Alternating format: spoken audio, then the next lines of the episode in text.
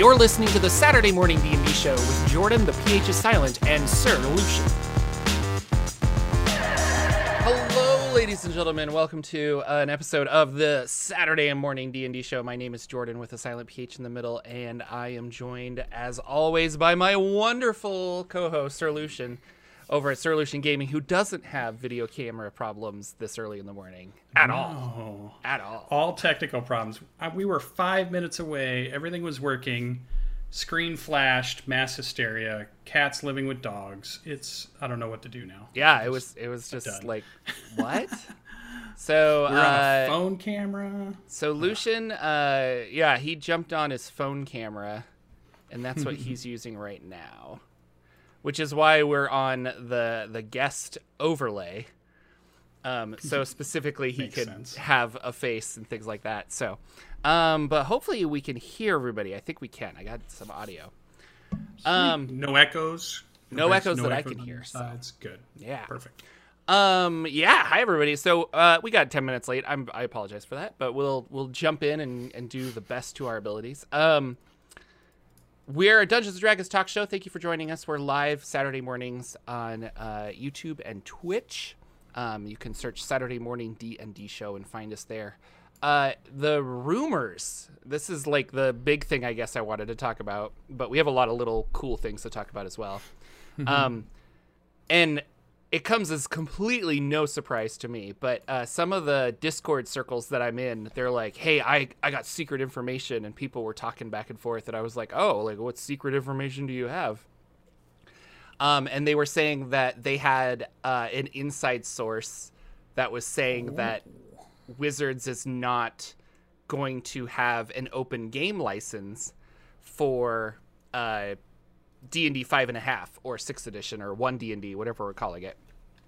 Uh, mm-hmm. I guess I should use one D and D because that's the terminology they're using. But they're not going to have a uh, open game license, which means that third-party publishers will not be able to publish anything for it, and it'll be a lot like fourth edition. fourth edition didn't have an O G L. Everything was done in-house.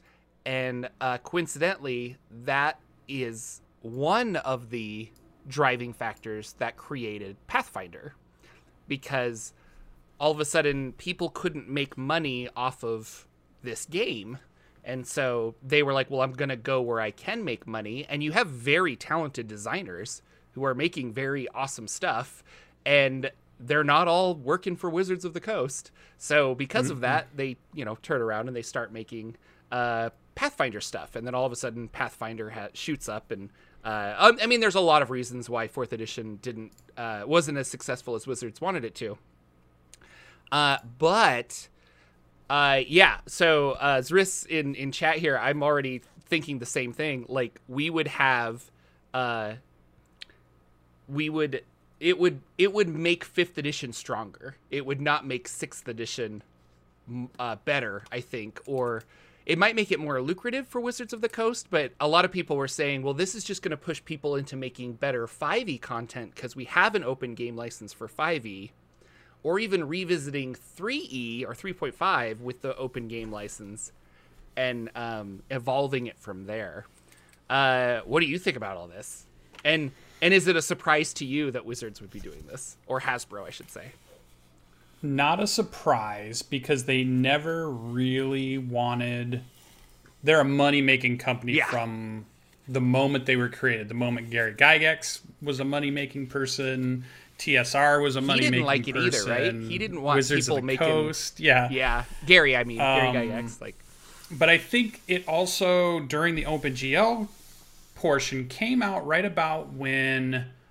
I think open license stuff in other areas of our culture, and I'm going to say mostly maybe probably American, because I think what we started seeing back then during that time too, and I don't know what the year was, but like all of a sudden, like we're using O B S, open license, programming, open license. There's this push for people to have open free software, open free license, open free internet kind of stuff.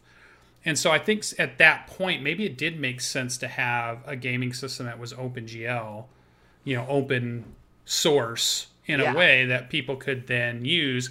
And they do make I'm sure, plenty of money off of some licensing still with five E. It's not like everything that's five E that's made, they don't get a cut of. I think there are some things that they don't, but I also think they have plenty of licensing agreements that they're probably making a lot of money off of for five E stuff. So, but yeah, I think if I'm a creator and all the Kickstarters are offering five E variants of campaign worlds, rules, new stuff, then they come out with a sixth edition, I could just keep doing five E stuff because yeah.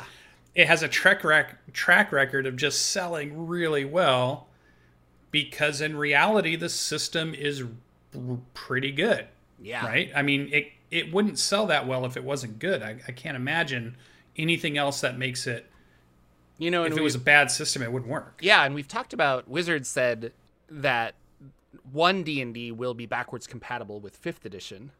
Um, mm-hmm. And how uh, accurate that is, we have no idea yet. I'm leaning more towards you'll be able to use new uh, one D and D characters with older adventures, but I don't think you'll be able to use older characters with new adventures, maybe, um, with a few tweaking right. and stuff. Uh, right. But if you're... There's two things from this. If you're Hasbro and you own D and D and you're seeing million dollar Kickstarter I after wish. million dollar Kickstarter and you're not getting a cent of that, uh, you're probably like, well, wait a minute. We made that company. We should be getting something for that. And Hasbro yeah. is notorious about protecting their intellectual property.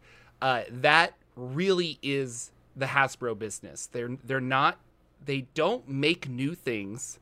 Um, and I know Wizards of the Coast is like a part of Hasbro, and, and Wizards does make new things, but like Hasbro itself has been like, let's take Transformers, let's take G I. Joe, let's take this. Company. And yeah. and then they just hold on to it. And they're like, oh, do you want to experience this again? Well, okay, but you got to pay us a bunch of money, and then it's done. You know, you, you make your Transformers mm-hmm. movie, we're done. We're not doing this. So they're they're very, that is their business. Whether that uh, whether you agree with that or not, it is It is their business. Um, yeah. Well, and so, yeah. everybody's business, right? Though, because I couldn't just well, go out and make a Pathfinder second edition book using all the Pathfinder second edition rules and then just call it mine. No, no, no, no. But what I'm saying is, like, Invisible uh, Sun, or uh, no, you are correct. Yeah, because I'm not, I'm not making Invisible Sun content. But uh, my point yeah. is, Hasbro isn't either. They don't no. make anything inherently G I. Joe. They just have that intellectual property, and then they allow other people to make it for money. So it makes yeah. sense to them that they're like, well, if we have D and D, why don't, why isn't, uh, why isn't Matt Coville paying us money to make fifth edition content? And I and I think that's the idea, because they were doing it with one D and D, you know, like, hey, one D and D, do mm-hmm. this. And that was the Hasbro model where we're like, we'll license you all of the fifth edition Dungeons and Dragons stuff. Um, But then, you know, it comes back and it's just like, uh, well, we'll license you all the fifth edition Dungeons and Dragons stuff. And literally, fandom and one D and D, they didn't have to do anything. They just had to, like, well, they didn't have to uh, create a brand and an image. That's kind of the idea that Hasbro thinks they're bringing to the table. But I think right. nowadays it's like, really, those third-party people are doing ninety percent of the legwork of making this a good product, and you're just reaping the benefits at the top. So... Now you have, uh, going back to, I'm sure Hasbro is looking at these million-dollar Kickstarters, and they're like, why aren't we getting a cut of this? Uh, but what does this do for third-party publishers? And uh, we were just saying, I think that's going to really make it, um, make fifth edition even stronger. And I think a lot well, less people O S R, might though, play. Too? Yeah, what about O S R? So it's basic D and D rules... Yet they don't have to pay, like Goodman Games and them don't have to pay Wizards of the Coast for the basic set rules, right? So that's because of the O G L. Based on, yeah. But that's on the three point five, right? That you're not still using three point five rules in O S R, are you? Uh, you don't necessarily have to, but like I if you're you using, using like Redbox rules, if you're using any of the rules that were in the third edition O G L or the fifth edition O G L, uh, you kind of it's it's oh. It's uh, there's so two O G Ls. I gotcha. There is. I thought uh, only the fifth edition one existed. I didn't realize nope. there was a third edition O G L yep. also. Okay, that so, makes more sense.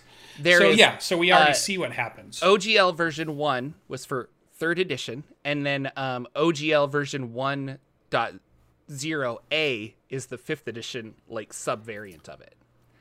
Got um, it. And okay. in fourth edition, I'm just reading this now, I, I didn't know this, but fourth edition had a royalty-free license called the Game System License, but that was... Uh, That apparently so that was not nearly as popular because they tried to take it back. The game yeah. system license is incompatible with the O G L, and so fifth edition oh. was kind of a big thing where it's like it we're actually going to use that same O G L for third edition, which was you can just make stuff as long as you're not using copyrighted materials. So you can't, I can't copy and paste the fifth edition Player's Handbook or Adventures or anything like that into my game, but I can use those same concepts of advantage, disadvantage, uh, roll to hit, things like that. And so that terminology is really what it yeah. came down to. And with fifth edition, it allowed you to make, because of the system reference document, I could make subclasses, and that was huge. So I wonder if there's a video out there that says things you're not allowed to use because this document says, like, is critical hit somehow...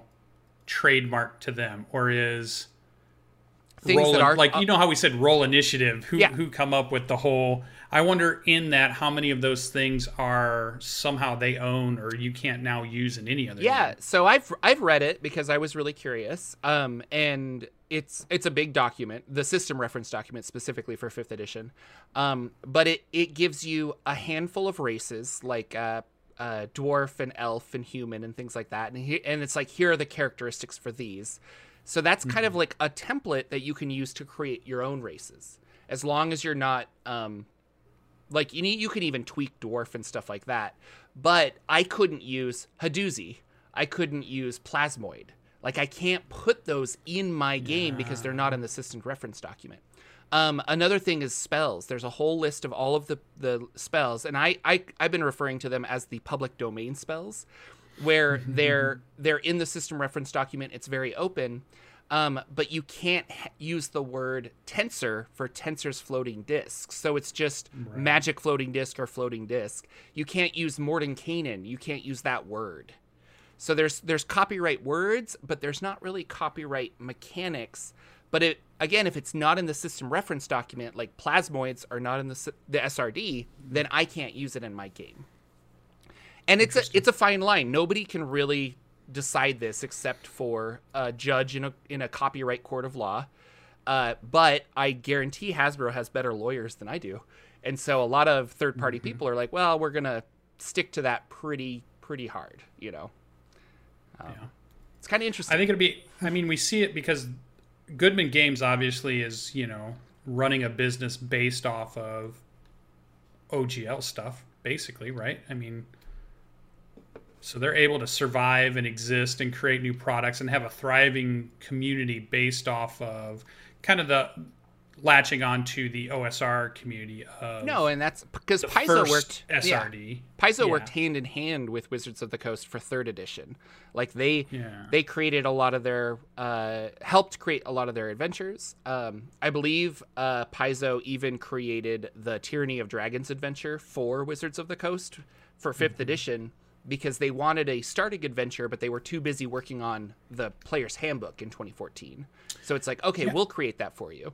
I wonder if the silver lining would be, like, if you were to say, what is a good outcome? We're, we're yeah. thinking, like, the negative outcome would be, well, everybody will just stay doing five E stuff, and Hasbro's, you know, wants more money, so they're going to fight it wherever they can to get everybody onto six or whatever. But maybe a, a, a sunnier look at it, rose-colored glass way, would be maybe it forces people to do kind of like what you're doing with exploring making mechanics and systems and get away from the reliance on ninety-five percent of the tabletop role-playing Kickstarters out there right now are five E based, right? So maybe we'll start getting two D six systems. Maybe we'll start getting pool dice systems again. Maybe we'll get percentage dice systems again. Maybe we'll get two D six plus stat systems again. Maybe we'll get, you know, all these other styles, because it's that finally that impetus to say, let's stop using five E as our thing, though it is the popular thing. And that's what everybody does their Kickstarter on because they get hundreds of thousands of dollars yeah. up to millions, really. Yeah. I mean, Kobold's Yeah. Not no, I don't. Know. And I, I, yeah. So people in chat are correcting me that it was actually Kobold Press that made Tyranny of Dragons. And I, yeah, you're oh, right. I get yeah. Paizo and Kobold Press confused sometimes. That's so I true. apologize. Um, so I, uh, I agree. I, there's a, there's a, that outcome where people might try other games. Um, I think nice. another outcome is that, uh, companies like, and I'm just going to keep using M C D M as an example, where they're like, hey, we've got all these rules. We've got these. I've got a monster book now. Um, why don't we just make a player's handbook? And they can make their own player's handbook with the O G L. Uh, they can include the like four classes that are available in the system reference document, but then they make all their own, you know, regular ones. Uh, and I was thinking back to that, that video game that we played, uh, Solasta.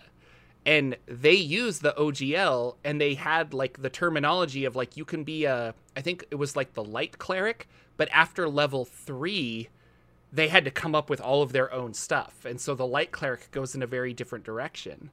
And it wouldn't surprise mm-hmm. me if we get, you know, mazes and monsters or something silly like that, or uh, I don't know, Colvilles and cauldrons. And it's like some, some M C D M product that he makes that's like pseudo five E.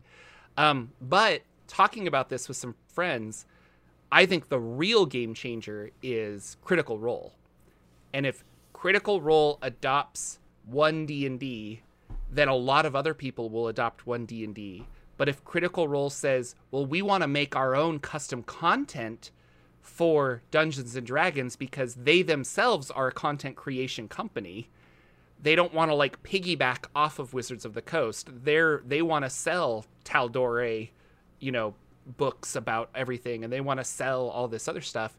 Uh, unless they decide to partner with Wizards of the Coast and make more Critical Role featured books for one D and D, uh, that's a that's a possibility. But if they don't, I think I think Critical Role is bigger than Wizards of the Coast. And I think that they could say, oh, well, we'll make our own game. And everyone will be like, oh, well, I'm going to play the Critical Role version of D and D. And they'll jump ship. I wouldn't be surprised. No, it's such weird. A lot of people have made that same argument. But they also, because if you remember, when they start that in Geek and Sundry, their home game is a Pathfinder game. Yep. And for the start of the show, I'm there for the first couple of episodes when Geek and Sundry brings it on there, because I'm a huge fan of Will Wheaton, and he was doing a lot of role play stuff, but he they weren't touching D and D yet. And then they talked about this Critical Role show that was going to come on, and it was going to be, you know, they were going to do this long-running home campaign, and they were going to use the new fifth edition rules. And yeah. so that's the only reason I jumped on it, because I was wanting to learn fifth edition at that point. So it made sense for me to look for that. But I, so I've seen lots of weird speculations and videos about what if they had just stayed with Pathfinder. Yeah, I don't think right. there's any chance Pathfinder becomes as big as D and D is now if they would have stayed with that system. Uh, no, but I think I agree with you. I think my argument now is that Critical Role is powerful now. Like now, see, not thinking about like power. What they do. Like I think they they they're not going to jump ship as in like, hey guys, we're switching over to Pathfinder. I don't think they'll do that. But if they, they take the fifth edition that's worked for them and tweak it with a Critical Role style, uh, but yeah, I don't I don't know if they would. What if be... they create their own system? Exactly, Just, it's the yeah. Critical Role system. Yeah, he's already making uh, board games and stuff, and and then we were thinking, think about all of those amazing. Uh, game creators out there that if Wizards of the Coast like burns people with no O G L and Critical Role says, oh, come come over here, like come make content for our game, all of a sudden, boom, like uh, Kobold Press would hmm. love to make content for a Critical Role focused game, you know? So I think it'll be whatever Stranger Things does. If Stranger Things changes and stays with five E well, Stranger Things will stick with uh, nineteen eighty yeah. something. eighties rules. Yeah. Yeah.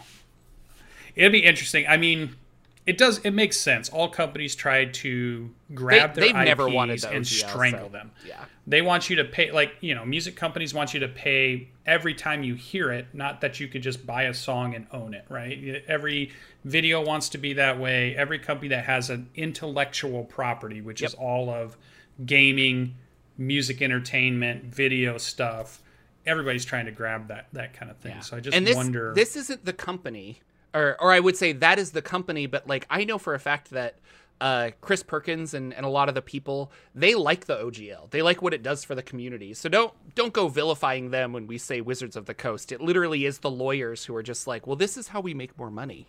You know, yeah. Or somebody it's those, it's those same people that work in pharmaceuticals where they're like, well, if we increase the price of insulin a thousand percent, we would make more money. And you're like, yeah, but what are you doing?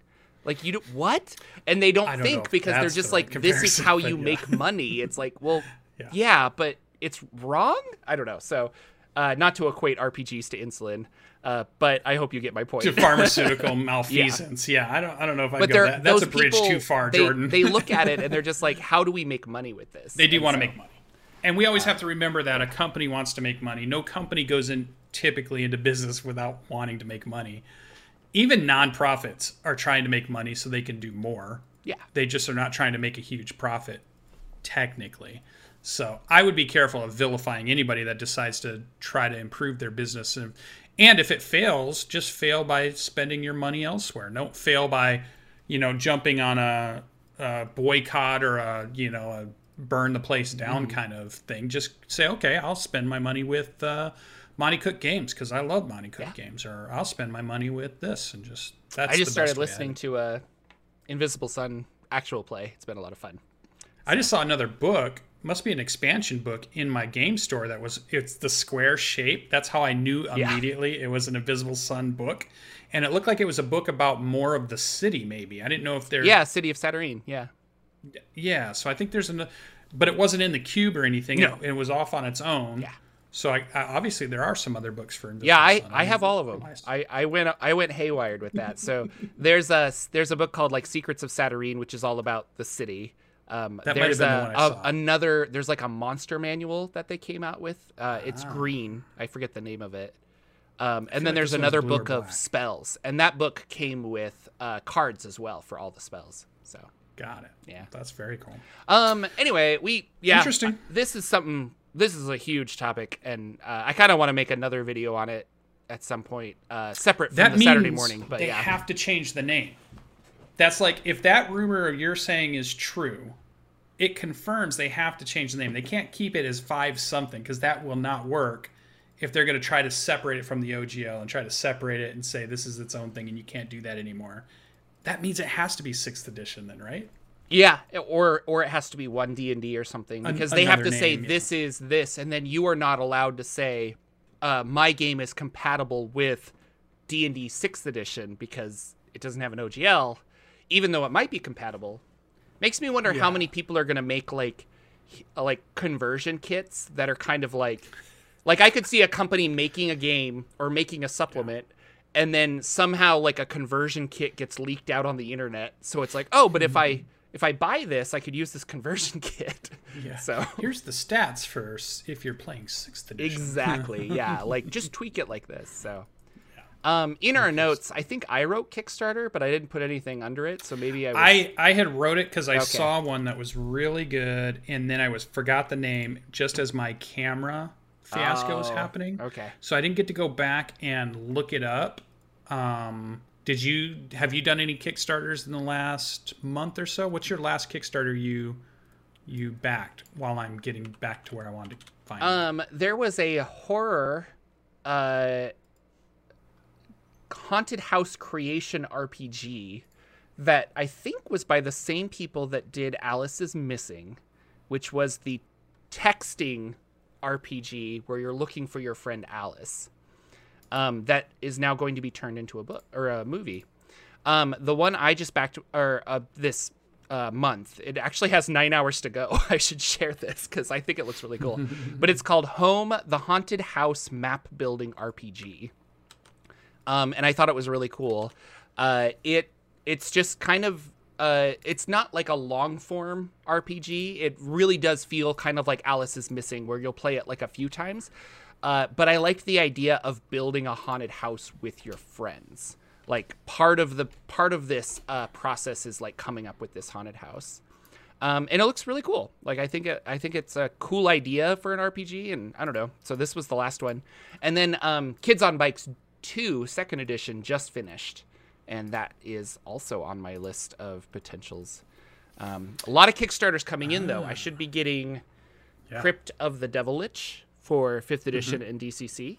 I should be mm-hmm. getting uh, D C C number one hundred should be coming in soon, and lots of D C Cs. Uh, D C C Undying Earth will be coming in, which if you subscribe to the Jocular Junction, the plan is to make big... big reviews. I think WebDM and Venture Maidens is almost done too. Venture Maidens, the P D F is done. Uh, if you P D Fs. Subscribe to that, you can go get the P D F now. Uh, WebDM, the P D F is almost done from what I've heard. And the Venture mm-hmm. Maidens book should be shipping out soon. And I just got uh, uh, and I just got a uh, notification saying that my Monty Cook or my M C D M book is uh, being finally shipped. Uh, Kingdoms and Warfare. So. Uh, Zris yeah. wants to point out to you, Lucian, that your camera is excellent today. Just looks so oh, good. Well, they, yeah, yeah, I know. That is because it is a uh, cell phone. That is, he yes, is locked in yes. with. If I went to the back camera, it would be even better. This is even the front-facing camera, let alone so if I funny. Turned it around. I have thought about going on a tech tangent here to use phones. I bought like a, what's the Google one? The Pixel, I was thinking about using a Pixel six right now, or yeah. a Pixel seven. To use as my phone for my p- podcast and everything, just to be get rid of these, you know, U S B. I know, yeah, I know a couple of YouTubers phones. That use their phones primarily for their video, and here I, I have start. my Canon D S L R, and a lot of times it looks route. better because the yeah. the hardware behind it. But um, yeah. yeah, they're like, I thought it was just like Lucian looks so good today. Everyone in chat, Man, it's he just looks like awesome. Well, thanks guys. That his I camera so is not normal. Which you have a pretty Back good to Kickstarter. Camera, don't I don't want to talk about how good I look. This is bad. Uh, the one I saw that made me bring this up is I was watching. There's a really good podcast, um, U K or they're they're either U K or they're Welsh or one of the countries that are over there in the United Kingdom, because there are a few countries that make that area up. They do a tabletop gaming channel also, and I think their their quality is top. Effing notch. Like they are really good at their stuff.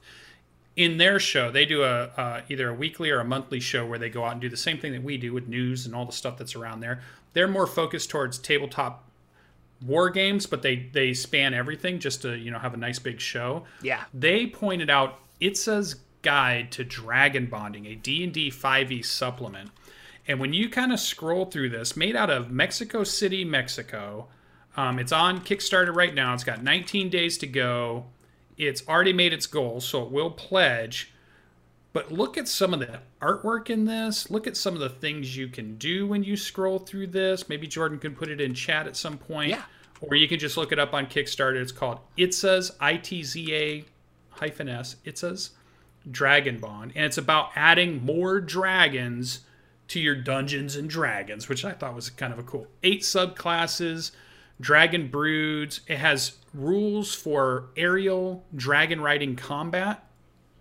I mean, everybody needs that. New monsters, new spells, you know, um, classes, the Dragon Hunter, the Dragon Herald, and the Vala Adept. This all sounds super cool. Um, and I just found the artwork looked really good. That D M screen is fantastic. This art reminds me of like Magic the Gathering level, Dungeons and Dragons level art. They've got some really cool styles of dragons that are going to, it kind of feels like it has a um, feel from different cultures even. So like you get, you know how like a, a Chinese or a, a Japanese dragon in art looked different than say the European dragons. They had a, a different kind of body shape and look and the way the wings are. And then, so I feel like there's even some in here, like even the Kotal one looks really cool. It's got the feathers all over it and it just seems really cool. Undead dragons and scaled dragons and, you know, just all kinds of stuff. And just look at some of those monsters in there that just look really crazy. So I just wanted to point this one out. I think this is my next one I'll be backing. Um, probably in the next couple of days. I just had, like yeah. you said, I have a bunch of Kickstarters coming in. nineteen days um, to go on that one. Um, yeah. So uh, you might be interested. They they sponsored a couple videos, and I did nice. a flip through of their early doc in, uh, I think it was o- early October or the end of September. And I've got another video that I'm working on. I was actually going to finish recording and editing it tonight. uh, where I go over the playtest rules that they've incorporated. Nice. Uh, but I, I, the first video that I did, I talked a lot about the world, and it's really interesting because dragons live on the moon, and they yes. come down every twenty-seven years to, uh, it's like a, a spell allows them to return to the earth. Uh, and there's a whole mechanic of, it's called Dragon Bond, because you can you can tie your soul with a dragon, and then you literally have like a dragon that will become part of the party and run around with you.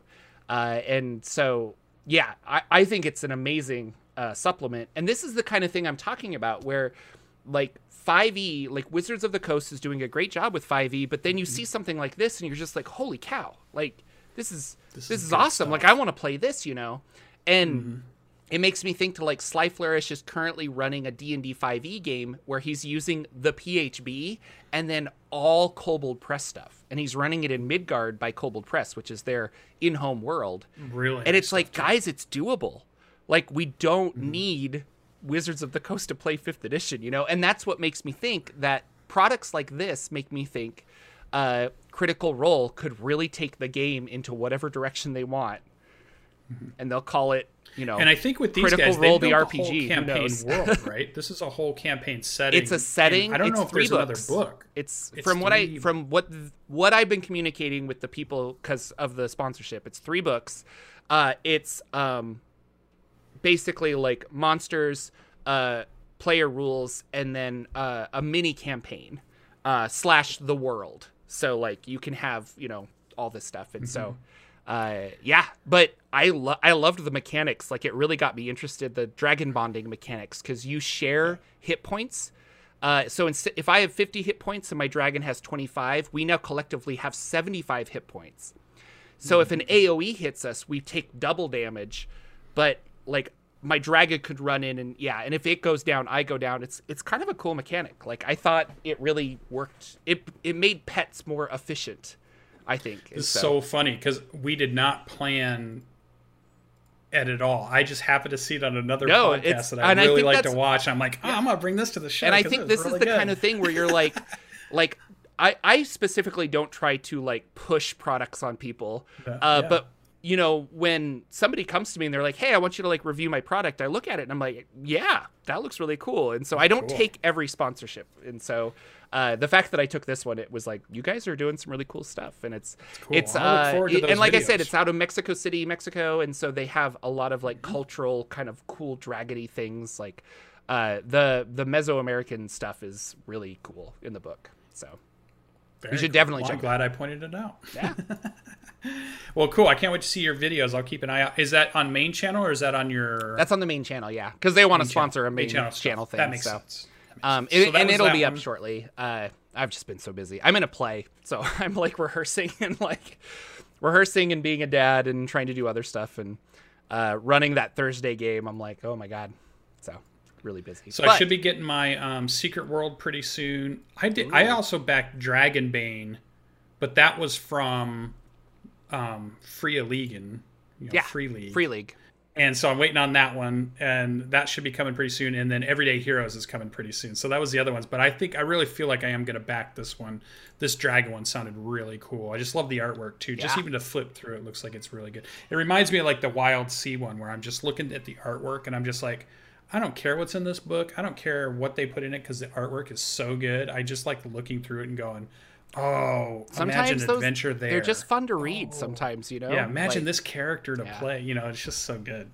So, and I've been reading lots of role-playing books. We'll see that here if we still have time towards the end, if I didn't mess all that up.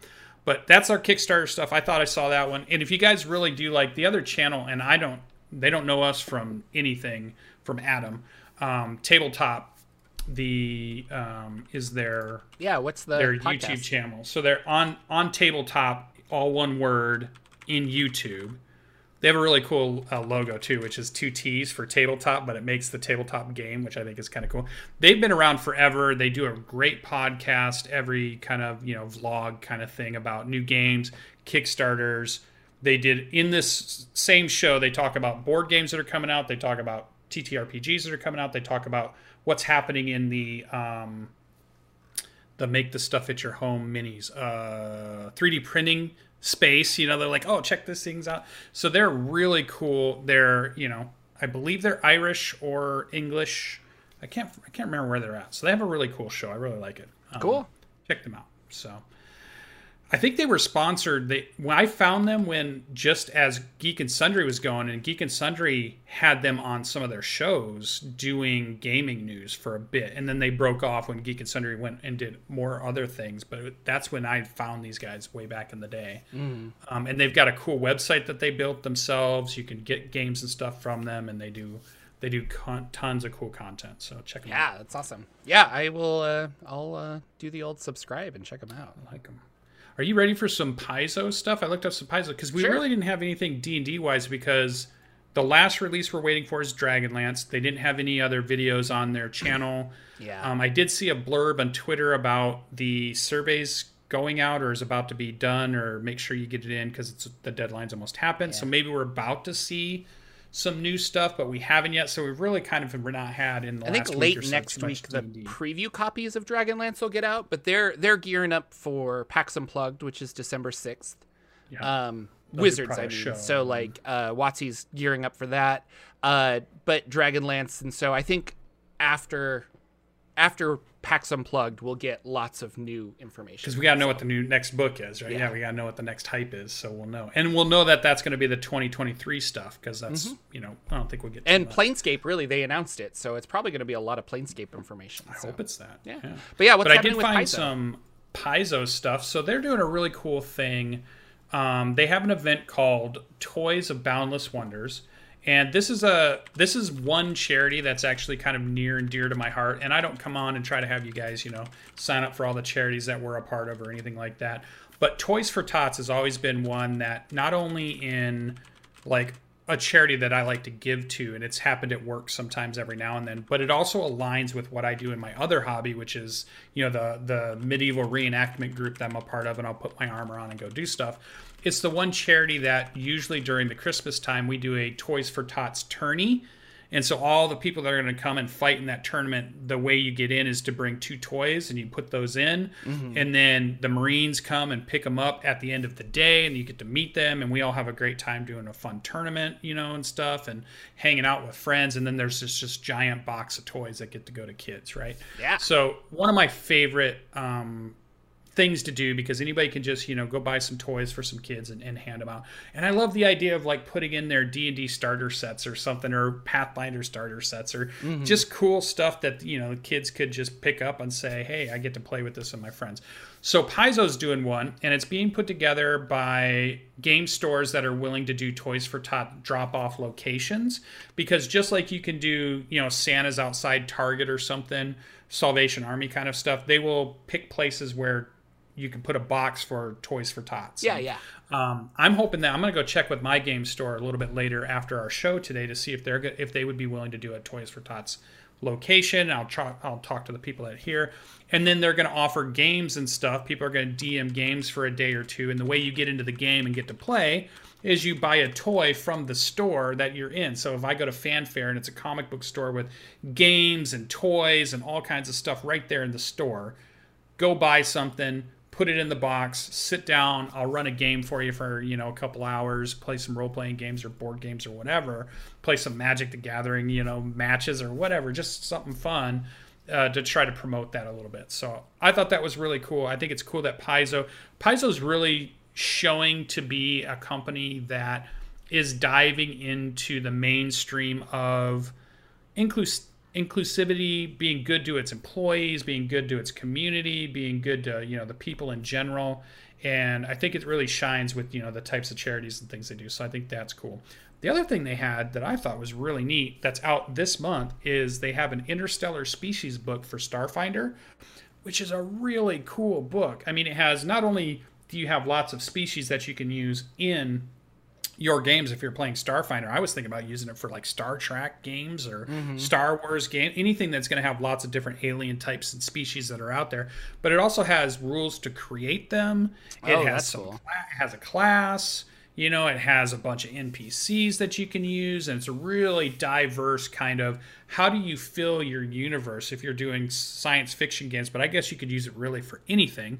Um, how do you fill your world with a really diverse community of different species, not just humans and elves and dwarves, or not just, you know, your typical Vulcans and, and um, Klingons and I guess uh, Andorans, I guess maybe if I go that route. Or what would be the Star Wars equivalent? What would be um, I don't even know. Uh, Star Wars would be like your your Admiral Akbars. I don't your know. Your Yodas, your Ewoks. Yeah, your Ewoks, your, your Chewbacca's, uh, which would be your Wookiee.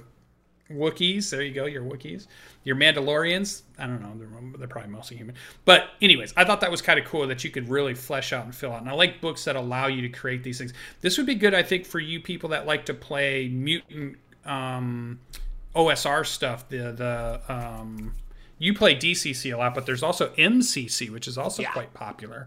Mutant Crawl Classics, um, or Mutant Classic, yeah, Mutant, Mutant Crawl, Crawl Classics. Classics. Yep, yep. Yeah. Yeah. Um, there's lots of different species there because you can do a lot of different mutants and different yeah. things there too. So I think uh, uh well, there's, and there's aliens and all kinds of stuff. You yeah, know, there's so. there's actual mutants where you're you you yeah. were human but you were mutated, but there's also sentient plants in that game where you're plantians. Yeah. And then there's yeah. the animal sentient animals, which I forget their names. Uh Uh, I was about to say like Animorphs, but that's that's not right at all. Um, but yeah, no. And right. so if you like playing those things, you know, and in um, the Umerica, which is like the destroyed America for Dungeon Crawl mm-hmm. Classics, they have the Greys, which are the gray aliens that you can play, and you can play robots and stuff yeah, in that. Perfect. So gray aliens. There you yeah. go. Like you could run an X-Files game with oh, those, fun. you know, those different ones. That would be really cool. And then I threw the last one, a little note in here, because I know you love Tome of Beasts. Tome of Beasts three, Tome of Layers three, and I think it was Tome of Minions three, or they have a, whatever their name for it is. Um, for the five E version, they're putting out five E versions of these books too, is coming out in December, so you can get those if you but want to those pick are, those up. That's Kobold Press, isn't it, Tome? Uh, it was on the Paizo's website. Ah. There you go. Uh, so I don't know if they they're have... a partner to that or... Yeah, that's Kobold Press. Well, this is the Creature Codex, but Tome of Beasts... Yeah, I think they have their own. I think Paizo did theirs. Did, oh, okay. Anyway. I do like the... I do like the uh, Kobold Press, or the uh, Creature Codex and Tome of Beasts. I have Tome of Beasts one and two. I don't think I'm going to get three, because I have a lot of monsters. But just uh, in my Modron game the other day, I was like, I need like a cool alchemist, and I couldn't find anything in official documents. And sure enough, I start flipping through the Creature Codex, and I found exactly what I needed. And I'm like, this is awesome. So it was a, an yeah, alchemist uh... elf that would attach vials to a bow and then fire an arrow that did uh, a bunch of extra stuff. So there you go. I put the link in there. For yeah, you. yeah. Um, and I like the the tone. I think Paizo and um, Kobold Press, I think, have done great jobs mm-hmm. on monster books. Um, I think I've used them manual, and maybe even Mordekainen or Volos. I think I've used these other ones even more than those ones. I think I think I've used third party stuff more when I oh I definitely have yeah and, stuff. And I will say that I, I definitely have stronger, because when I was running most of my yeah. fifth edition, there was the Kobold Fight Club that specifically couldn't incorporate a lot of uh, wizard stuff because of lawsuits. But Kobold Press and them were like, oh yeah, throw all our monsters in there. So that was like the go to uh, encounter generator for a while was Kobold Fight Club. Um, but yeah, Tome of Beasts three. It's uh, it's that yeah. is Kobold Press. It looks like it's on the Paizo website because they're uh, I don't know they're a partner of it or something. Cross promoting, yeah. who knows? But yeah, that's interesting. Uh, well, here's what I, I like this little line they have on the thing. Uh, this brings you Void Knights and Breakwater Trolls, Musk Deer and Fiend Lords, Prismatic Dragons and Royal Chimeras, Stained Glass Moths. That sounds super cool. Void Claw Zombies. Okay, you have my attention. Tar Golems, come on. Witch Willows, that sounds cool. Kobold Drake Riders and Hellfire Giants. I mean, yeah. every single one of those I want in my campaign. Yeah. There wasn't one there I didn't want in my campaign. Uh, Zris says really that cool. Paizo prints Kobold Press's books. So they partner oh, together. Okay. So that's probably why they're like, pre-order it, and then we'll know how many yeah. books to print. So Dritz has all the info. Maybe we should have this person on our show. Yeah, we, yeah well, you know, they're they're here every week, all this stuff. doing awesome yeah. stuff.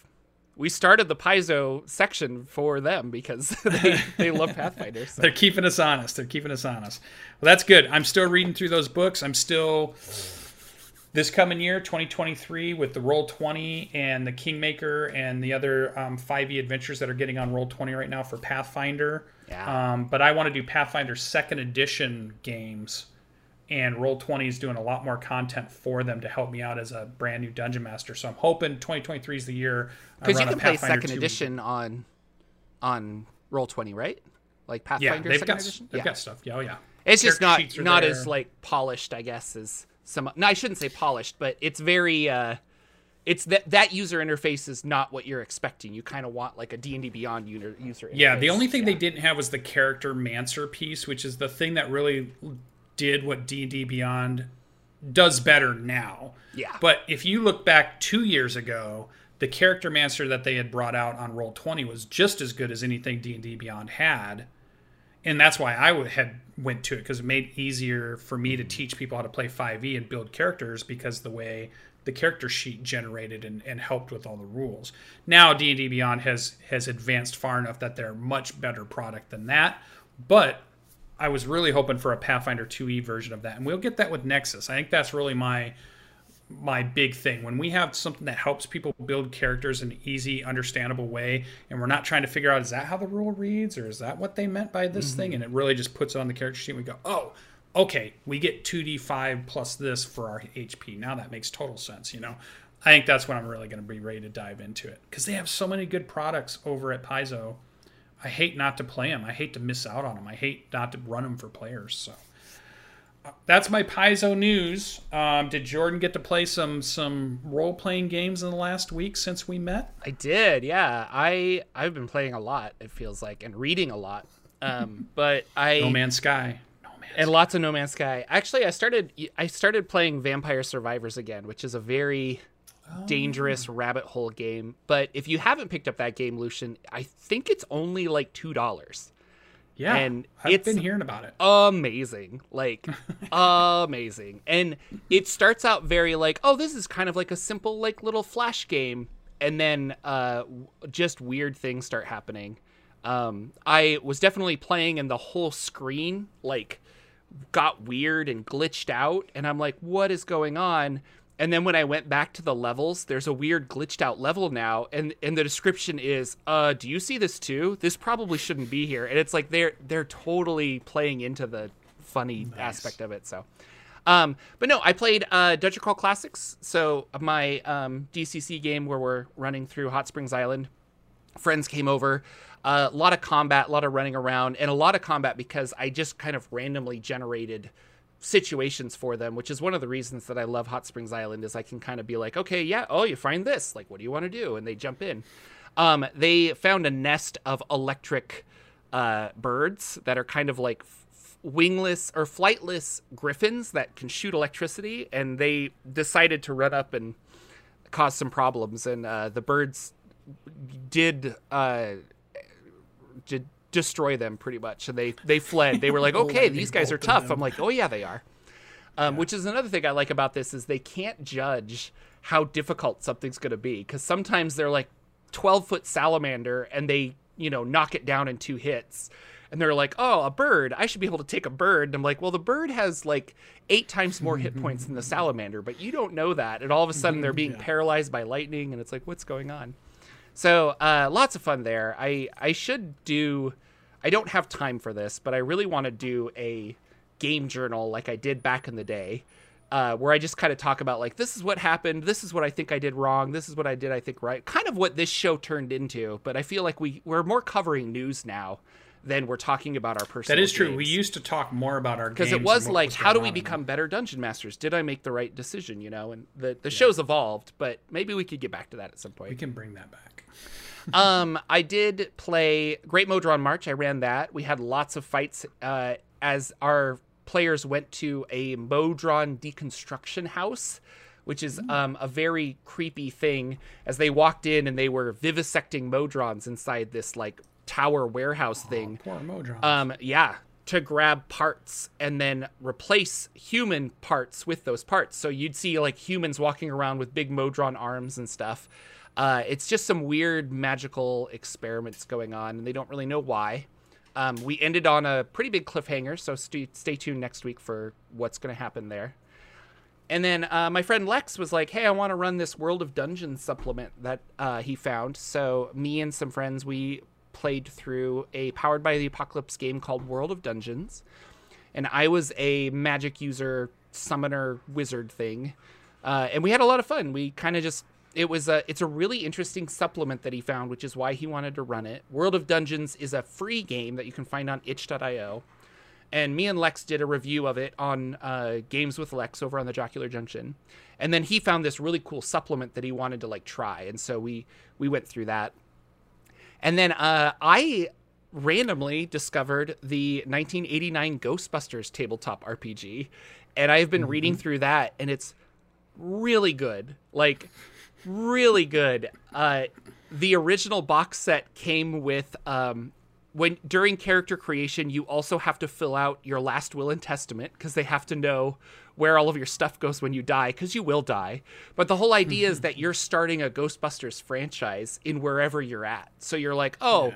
I'm in, you know, like Dubuque, Iowa, and we're going to open our own Ghostbusters franchise. And then you have all of the problems of running your ghost extermination uh service here in Dubuque, and Iowa. All of the funniness, it's all of the so, hilarity. And it's all written tongue-in-cheek. It was super funny. Yeah. I, I guess it was really popular, and I think it's the first one that uh, West End Games uh, or kind of like launched them.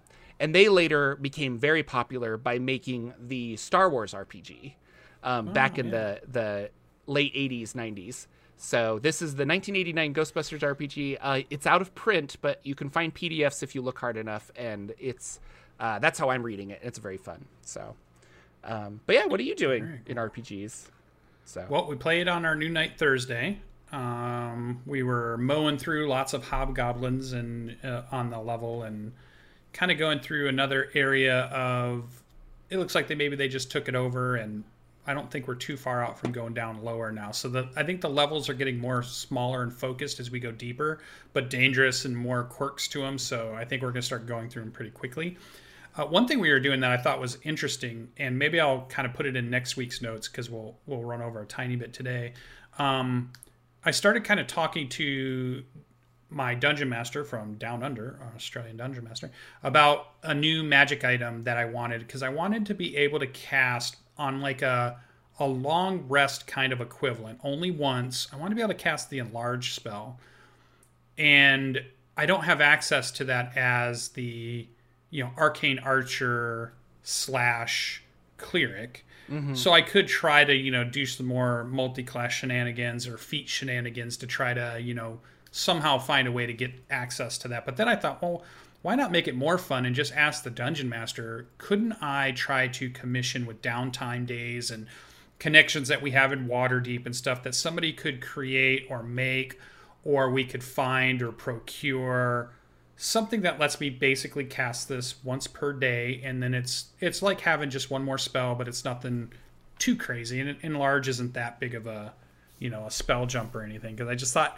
there's some shenanigans I want to have that I yeah. think will be fun with that if I had it. And I just feel like, oh, this would be so good if I could get it. So we're going to see. He he's, his eyes lit up. Anytime you ask your dungeon master to create you something unique, going into it, you're not trying to not even min, but you're trying to max your output, and you're trying to go for the great, mm-hmm. you know, the highest damage possible. Their eyes kind of glaze over when you try to bring them that kind of thing. But if you say, I just want this quirky thing that I think would be fun, it'll add some flavor. It does have some utility, but it's not going to break your campaign. It's not going to break the game. Yeah. Can we come up with something? And you let their kind of creative juices start to flow, because they get a hand in thinking about how could they get something that's cool, because they know your character too. And they know you've been working on this character and what their personality is and what their story has been over now more than a year, it almost seems like, or at least a year of playing. Mm-hmm. I think it's going to be fun for them. So don't dismiss talking to your dungeon master and saying, hey, could we come up with something really cool that I could have crafters or people build? And it could be part of a quest. It could be, take some time. I'm not going to get it immediately type thing, but I think we'll add to it. And I think it adds a lot of fun to you. And, and it, I think, helps keep your dungeon master engaged, because secret or um, uh, spoiler alert, dungeon masters can sometimes get bored of their own campaign, start to lose interest of their own campaign, and start thinking way too much about starting a Transformers campaign that they've been or, you know, some other games. And I don't know who that would be, but, you know, some it's all dungeon masters out there. Yeah. yeah. So I, well, how about you? Has anybody come and just asked you to create? Um, I mean, it's still, to me, one of the coolest interactions me and you had originally mm-hmm. was when we were talking about, you know, your your cleric to Leviatar and the the magic item you were going to get that was the whip that was part of yeah. the symbol and what it could do and things. And I just thought that's such a cool interaction to have and something to always go back to, that nothing else in the campaign we might remember, but we mm. remember that. Or oh, I yeah. remember that. Huh. And like how that, that magic item worked, because like I would take extra damage to do extra damage and stuff, and it was all themed yeah. to the Lady of Pain. Yeah, yeah, yeah, yeah. And we collaborated kind of on what it would do and how it would work and how it would look, and it was mm-hmm. like I knew I didn't want it to be too powerful, but I wanted to be thematic, but it still was cool enough that you'd want to use it and do it, and mm-hmm. like, you'd had all you know input on it too. So I just think it was a cool interaction between. You know, two people that are playing that game. Don't always think that they're just on the other side of the screen. Yeah. So you don't get to do those kinds of cool things. You know, you can still. I would say especially other dungeon masters, because I have players who are just like, I just want you to give me my thing. How does it work? But like, I know when I'm running other dungeon masters, if I'm just like, hey, like, yeah. how do you want this to work? They're like, oh, what? I get to have input, you know? And so the people yeah. that like to have input into games, it's really cool. So. Yeah. So that's been great. I'm excited for that to come up again. Um, and then basically right, I went and was at my game store again, and I picked up some more uh, on sale books that people had returned. You know, our store takes in old games and stuff. So I picked up Sentinel Comics, the role-playing game, which okay. I love. This book is filled with artwork that is some of the best in, in the world for me. I what love are sen- superhero is Sentinel comic Comics books. A brand of comics that I don't know about? They are, I think they started out as like a car computer game that was based about playing like a card game. And then they turned it into a role-playing game. And then okay. it got turned into a T T R P G game, I think. People can correct me. I got to play this at Gen Con, and it was a really fun system. Um, the way the your powers and things are based off of different dice. So you use lots of different dice depending on what your powers are. It's a very just great um, superhero system that's very different than most of the other ones that are out there as far as the rule system. Very colorful. Um, it talks about how to create, you know, your scenes and your trackers and all that kind of stuff. Like all the character sheets are always really super colorful, and I just found it a really cool um, game. And I've always wanted the. I got the quick start rules back when they were developing them mm-hmm. uh, a year or two ago, and now I have finally the the actual full book, which is cool.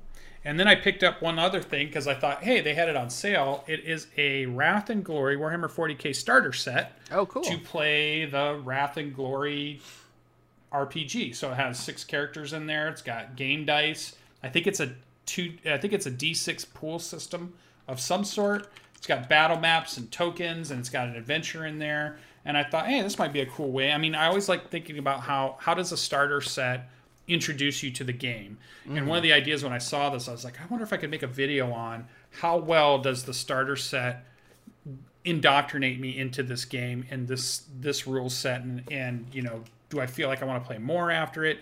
Was it easy to pick up and explain to other people when I don't know anything about it because I've never played it? I always I always like to understand how these, you know, starter sets work and if they're they really do the job well. So I think that's going to be a video I want to put out pretty quick. And then in the notes, I was just going to talk about Goblin Slayer and Transformers if we had not filled up our time, but we obviously probably did.